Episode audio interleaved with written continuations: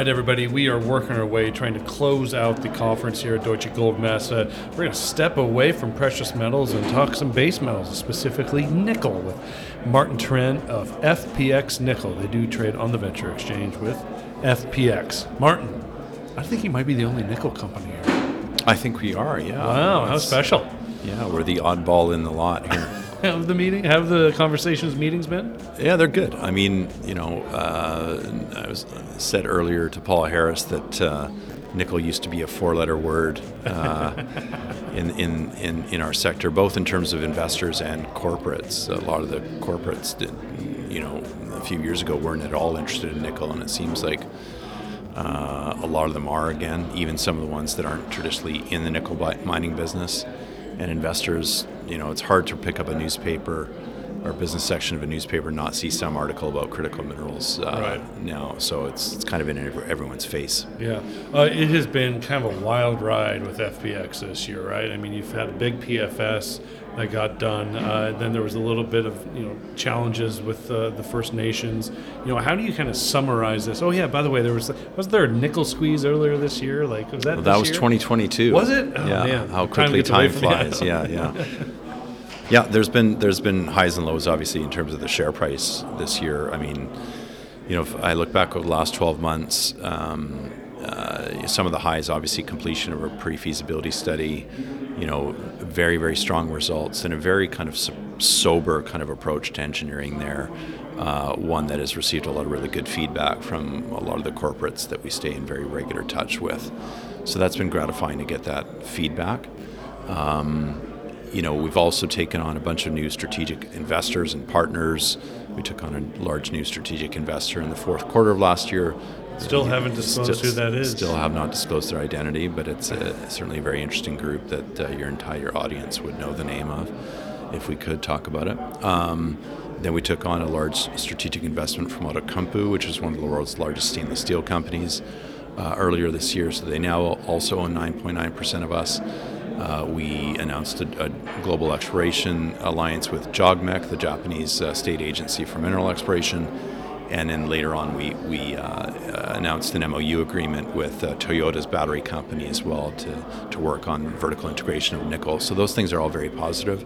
As you mentioned, um, in August, we, we put out a news release reporting uh, on some public disclosures from one of our partner nations uh, at the project, uh, identifying some some concerns, uh, legitimate concerns they have about uh, mining activities in their territory, uh, citing kind of cultural and environmental uh, sensitivities and considerations. Those are issues that we that we take very seriously. They're first and foremost in our approach to how we develop the project. Uh, we're in the midst right now of, of, doing cultural and environmental baseline studies ahead of an uh, entry into the environmental assessment process next year. Those studies are actually being conducted for on our behalf by a First Nations owned business, a business that's owned by a local First Nation group. Uh, and, and so identifying identification of those key species, identification of kind of the key mitigations that we can put into place to protect their habitat habitats and in fact look at ways to improve habitat for yeah. critical species like caribou and salmon those are things that I think are actually great opportunities that can arise from a mining project here in this territory. Uh, but we hear the concerns of this nation, of Tl'azt'en Nation, very clearly. We're committed to working with them as well as, as with the other three nations who are also impacted by this project in a really collaborative, transparent, open way. Uh, in a 21st century manner that, that is really based on uh, collaboration and true partnership with, yeah. with, with Indigenous. Uh, and we will continue to do that. And I'm confident in our ability to continue to advance the project with that mindset. Hey, Martin, I've known you for the last couple years, and I know you take these types of issues, not just directly with FPX and the Baptiste project, uh, but with in generally the entire industry. Like it's very important for you. Uh, you know, so how do you go about this? Is strategically getting that partner kind of back on board uh, with the project? What are what are those kind of conversations looking like now? On top of that, I know this is a big question. Do you need to get this kind of back on track for the market to kind of come back and, and show better support? Yeah, in terms of our process of, of continued engagement with, with Tl'azt'en Nation, there's there's really only so much I can say in a public uh, mm-hmm. setting. Uh, we really respect the confidentiality of those conversations, and so I'll, I'll kind of have to defer on, on, on that just out of respect for that relationship.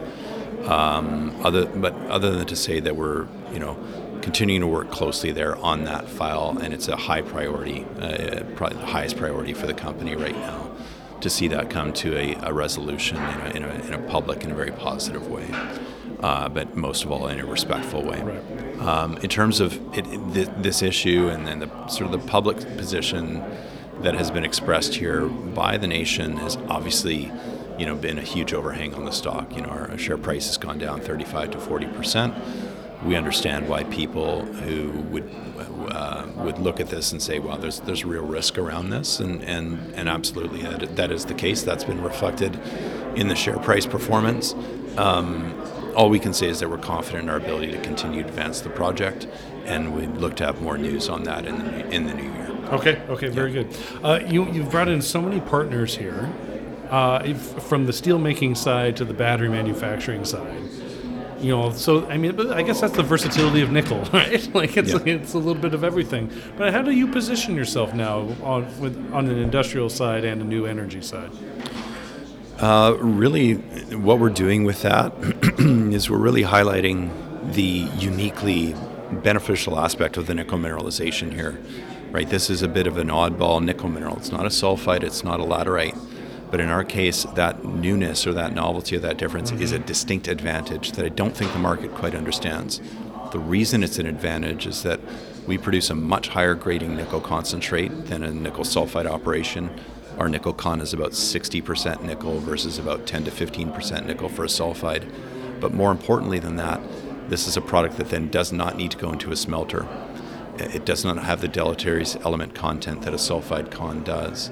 And so if you're a downstream consumer of nickel, you typically you cannot typically deal with a with a, a mining company that doesn't have its own smelting facilities. Right. right? If if we were a nickel sulfide project developer, we really wouldn't be able to get those offtake arrangements with downstream producers in nearly the, the same way because there's a smelter intermediary that needs to be brought into that conversation. And get paid for and get paid for whereas here there's no smelter involved and so we can more easily feed those downstream markets which means better direct engagement with those downstream strategic counterparties and uh, thus more sources of funding for us and ultimately, to your point, a higher revenue per ton of nickel than, mm-hmm. than having to sell to, to smelters who, who take away so much of the value in the base metal supply chain. So, you know, let's, let's talk a little bit of hi- hypothetical here and speculation. So, let's say Baptiste is in production day one. Do you come in and say, like, all right, Toyota, you own so much of the equity, so you're going to get the same percentage of the offtake? Uh, you know, K Steel making company, you own so much of the company, you're going to get that equal weight in the offtake. You know, how does that, you know, how does that work out in the long run of Baptiste? So, you know, with the Outokumpu, the stainless steel company, they do have rights to offtake that represents about 15% of nickel production for the first 25% or so of the mine life. Okay. okay. So over the life of mine, it represents less than 4% of the total life of mine production. That leaves a big old rest, rest of the pie that can be sliced up in any number of creative ways. Um, one of the things I think you have to be we have to be mindful of and watchful of with these junior companies in the same way that you don't necessarily want to encumber a project with a royalty or a stream unnecessarily you don't want to give away offtake uh, or you certainly don't want to do it without getting some form of upfront investment. Right. We have seen one of the, I think, the big errors that we've seen widely by junior management companies in uh, the battery metal space over the last couple of years, lithium, nickel, and we could name the companies, but but I won't out of respect. Is where they've given up uh, offtake of their main metal product mm-hmm. to a single or to multiple uh, eventual consumers, but did not extract any upfront investment from those groups. To me, that was a absolutely direly, you know, um, egregious management there, uh, decisions on the part of those junior mining company managements. Offtake itself, simply having the right to offtake from a from a uh, mine project is something that is in and of itself valuable. Right. And it's a, one of the few ways, particularly in these difficult capital markets that we're in today, that mining companies actually have the upper hand over uh, in discussions with potential strategic investors, and so we can leverage that to get better equity terms. So when Outokumpu invested in us earlier this year, that we gave them a very small slice of offtake. They invested in us. They now own 9.9% of us. They paid a 40% premium to our sh- share price at that time for that equity piece. Um, it's, it's pretty uncommon, as you well know, to see companies raising at a 40% premium in, the, in today's market. Do you have room to bring on more partners? We absolutely do. I mean, the partners that we have are all sort of complementary to each other. They're not necessarily competitive to each sure, other. Okay. Uh, and so there's nothing stopping us from bringing on a new strategic investor in the new year. And I would just say, watch this space. okay. All right. Uh, Martin, I always appreciate these conversations. I think this is going to be a really interesting story. Uh, in 2024. There's a lot of great things happening. It's really unfortunate some things that have transpired, but I, I've incredible faith in you and the team that a resolution is going to come. Uh, I, Baptiste is a very special project, and I, you know I think it's going to do tremendous amount of economic good, but also just kind of resource goods, of empowering. You know, the, whatever it is, the steel manufacturing to the next uh, energy revolution, if you want to put it that way. So, best of luck. Let's stay in touch. Thanks, Trevor. Appreciate right. it. That is your corporate update from FPX Nickel, everybody. The information presented should not be considered investment advice. Mining Stock Daily and its affiliates are not responsible for any loss arising from any investment decision in connection with the material presented herein. Please do your own research or speak with a licensed financial representative before making any investment decisions.